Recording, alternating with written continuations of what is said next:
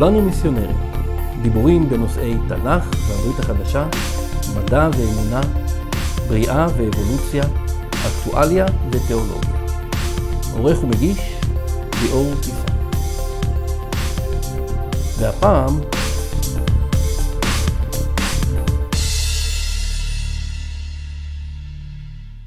הפעם אני רוצה לדבר אליכם על צדיקים, על רשעים ועל מיתוס ההשתדלות.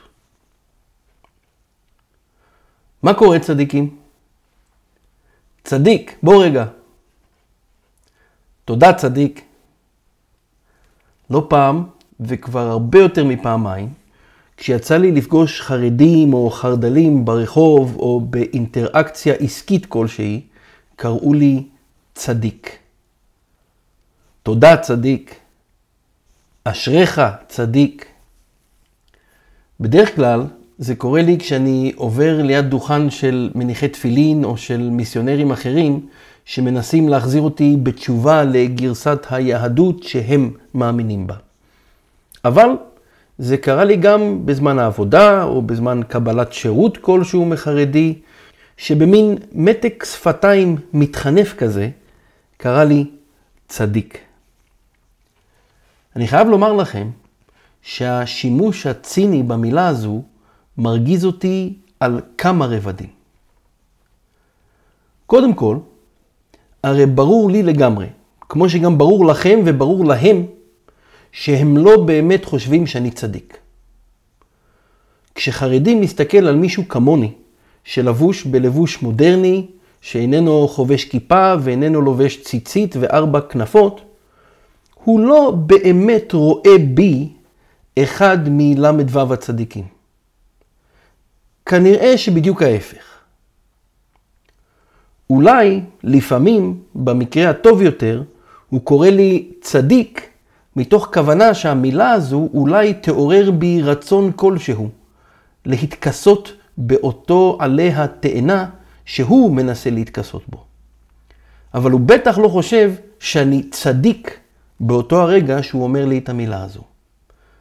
זו הרי סתם דרך להתחנף אליי ולנסות להפעיל עליי איזו מניפולציה רגשית כדי לנפח לי קצת את האגו, כדי שאולי אקשיב למה שהוא חושב שהיא אמת התורה.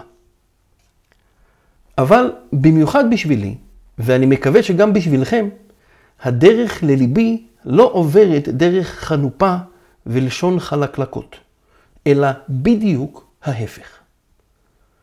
אם אתה רוצה שיקשיב למה שיש לך לומר, קודם כל תראה לי שאתה כנה ודובר אמת כבר מהמילה הראשונה. אני לא צדיק. ואתה, שקורא לי צדיק, הרי אפילו לא מכיר אותי. אולי אני אנס, אולי אני גנב, אולי אני אפילו שומו שמיים מצביע מרץ. טוב, לא, אני לא מצביע מרץ, אבל אני בטח לא צדיק. ובעצם, גם אתה לא. יש לפחות שלושה עדים נאמנים שאומרים לי בבירור גמור שאני רחוק מאוד מלהיות צדיק. קודם כל, המצפון שלי. העדות הכי סובייקטיבית וקרובה אליי, אומר לי שמאז שהייתי ילד, שיקרתי, חמדתי, התאוויתי בתאוות רעות, אפילו גנבתי ודיברתי סרה באחרים. אני אולי לא אוהב לחשוב על זה יותר מדי, אבל האמת היא שאני פשוט לא צדיק. ובעצם, אם מישהו מכם גם גנב פעם משהו, שיקר פעם למישהו, דיבר בלשון הרע על מישהו או חמד משהו ששייך למישהו אחר, הרי שגם אתם בעצם לא צדיקים. מה המצפון שלכם מעיד בקרבכם? תהיו כנים רגע, בבקשה. האם אתה או את באמת צדיקים? אבל לא רק שהמצפון שלנו מעיד בקרבנו שכל קשר בינינו לבין צדיקים הוא מקרי בהחלט, הרי שהתורה עצמה אומרת לנו את אותו הדבר. לאו דווקא התורה שבעל פה, שהיא מצוות אנשים מלומדה, אלא התורה האמיתית, התורה שניתנה למשה רבנו בהר סיני בכתב, כמו שפרשו לנו אותה נביאי ישראל ברוח הקודש, אומרת לנו, לפחות בשלושה מקומות, באופן ברור וחד משמעי, שאין צדיקים בעולם הזה. בבראשית ח', פסוק כ"א, בחלקו השני כתוב, כי יצר לב האדם רע מנעוריו. אני לא יודע מתי בדיוק הם נעוריו של אדם, אבל אני יכול להעיד על עצמי וגם על הילדים שלי, שכבר מגיל קטן מאוד, עוד לפני שהתחלנו לדבר, כבר התחלנו לעשות את הרע. הבנים המתוקים שלי כבר מגיל שנה, ואולי עוד לפני זה, כבר התמרדו נגדי ונגד אימא שלהם, כבר הרביצו כשלא קיבלו את מה שרצו, ואפילו גנבו דברים שידעו שאסור להם כשחשבו שאנחנו לא רואים. אני באמת לא אוהב לחשוב על זה, אבל אני יודע שלפחות חצי מהשערות הלבנות של אמי היקרה ניתנו לה במתנה ממני, עם כל הצרות וכאבי הלב שגרמתי לה כבר מגיל ינקות. בספר תהילים בפרק י"ד, דוד המלך ברוח הקודש שעליו, אומר לנו, אדוני משמיים השקיף על בני אדם, לראות היש משכיל דורש את אלוהים. הכל שר, יחדיו נאלחו, אין עושה טוב, אין גם אחד. אלוהים מסתכל עלינו מלמעלה לראות אם יש צדיק אחד בסדום, ואומר לנו בפי דוד המלך, אין אפילו אחד. וכבר בדור הבא לאחר מכן, בימים שבהם ממלכת ישראל הגיעה לשיא גודלה, ושברכת אדוני עליה הייתה גדולה מבכל זמן אחר עד ימינו אלה, שלמה המלך, החכם מכל אדם, אומר לנו בחוכמה שאדוני הרעיף עליו, כי אדם אין צדיק בארץ אשר יעשה טוב ולא יחטא. זה מקהלת ז', פסוק 20. אז הנה, מעבר לעדות האישית של המצפון שלנו, שאומר לנו בלי להתבלבל, שאנחנו לא באמת צדיקים, הרי שרוח אדוני בפי נביאי התנ"ך בלפחות שלושה מקומות ברורים כשמש, אומרת לנו את אותו הדבר בדיוק. ואם שני העדים הנאמנים האלו לא הספיקו, הרי שבעצם אותם בני האדם שמכירים אותנו הכי טוב, נשותינו, ילדינו, אחינו ואחיותינו והורינו, שחיים איתנו באותו הבית ורואים אותנו יום יום ובכל מצב, יכולים להעיד שחטאנו נגדם לא פעם ולא פעמיים. איזו צביעות, באמת, שאנחנו קוראים זה לזה צדיק. ואם אין צדיקים, הרי שיש רק רשעים. חלק רשעים יותר וחלק רשעים פחות. אבל בעצם, בעיניו הקדושות של אלוהי התנ"ך, יש רק רשעים. אפשר להגיד שבאופן יחסי, יש שהם צדיקים יותר מאחרים, כמו שנאמר על נוח, שהיה צדיק בדורותיו. אבל צדיק יחסית, אין פירושו צדיק באמת. אלא בעצם רק פחות חוטא מאחרים בני זמנו. יש כאלו מאיתנו, ואולי בעצם רובנו המוחלט, שמשווים את עצמנו לבני אדם אחרים. בדרך כלל לאנשים רעים מאיתנו, כדי לקבוע שאנחנו בעצם לא כל כך רעים, ושהחטאים שלנו אינם כל כך חמורים. הרי לא רצחנו אף אחד, אבל מי שמבין מעט על קדושתו המוחלטת של אדוני, יודע שאפילו מילה רעה אחת שאמרנו על אדם אחר הברוא בצלמו, היא רצח אופי. והדין עליה הוא גהנום. אתם יודעים מי עוד העיד בפניי שאין צדיקים בעולם הזה? אחד מאותם החרדים שקראו לי צדיק. ממש בשבוע שעבר, במהלך עסקה בינינו, בחור חרדי שוב קרא לי צדיק. והפעם, במקום לשתוק, החלטתי לומר לו את מה שרואות עיניי, ואמרתי לו, לא נכון, אני לא צדיק. ואז המשכתי בחוצפתי הרבה, ואמרתי, בעצם, גם אתה לא צדיק. אין צדיקים. ובתגובה, הבחור השפיל קצת את מבטו, כי הוא ידע שאני צודק בדברים האלו, ואמר, כל אחד וההשתדלות שלו. זה באמת נחמד לראות לשם שינוי מישהו עניו מספיק כדי להשפיל את עיניו ולהודות שגם הוא לא צדיק. אבל התירוץ הזה של ההשתדלות הוא באמת די צולע. תארו לעצמכם שאתם יושבים על כס השופט, ונציג משירות בתי הסוהר מביא לפניכם אסיר שהורשע באונס של כמה נשים, צעירות ומבוגרות, ועכשיו הוא מבקש מכם לשחרר אותו על תנאי. אתם קוראים את כתב האישום נגדו ואת המעשים הנוראים שהוא עשה, ואז הוא מסתכל עליכם ואומר, כבוד השופט, או כבוד השופטת, אני אשתדל מאוד שלא לאנוס יותר אף אחת. אתם תוציאו אותו לחופשי? אם עניתם כן, הרי שהאונס הבא שהוא יבצע יהיה על ראשכם. הוא ישתדל? איזה תירוץ עלוב.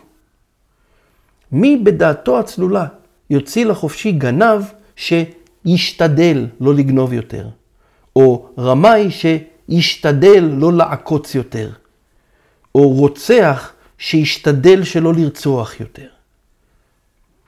בעצם, הרי כולנו משתדלים. אני בטוח שגם האנס שהורשע בהרבה מעשי אונס ותקיפה מינית, לא תקף כל אישה שנקרתה בדרכו. יכול מאוד להיות שעל כל אישה שהוא אנס, הוא דווקא כן הצליח לשלוט ביצרים שלו עשר או עשרים פעם קודם לכן. אז מה? הנה הוא משתדל. הוא יגיד לנו, באמת השתדלתי מאוד. את רוב הבנות שעוררו את היצרים האפלים שלי דווקא לא אנסתי. אולי רק אחת מעשר או מעשרים.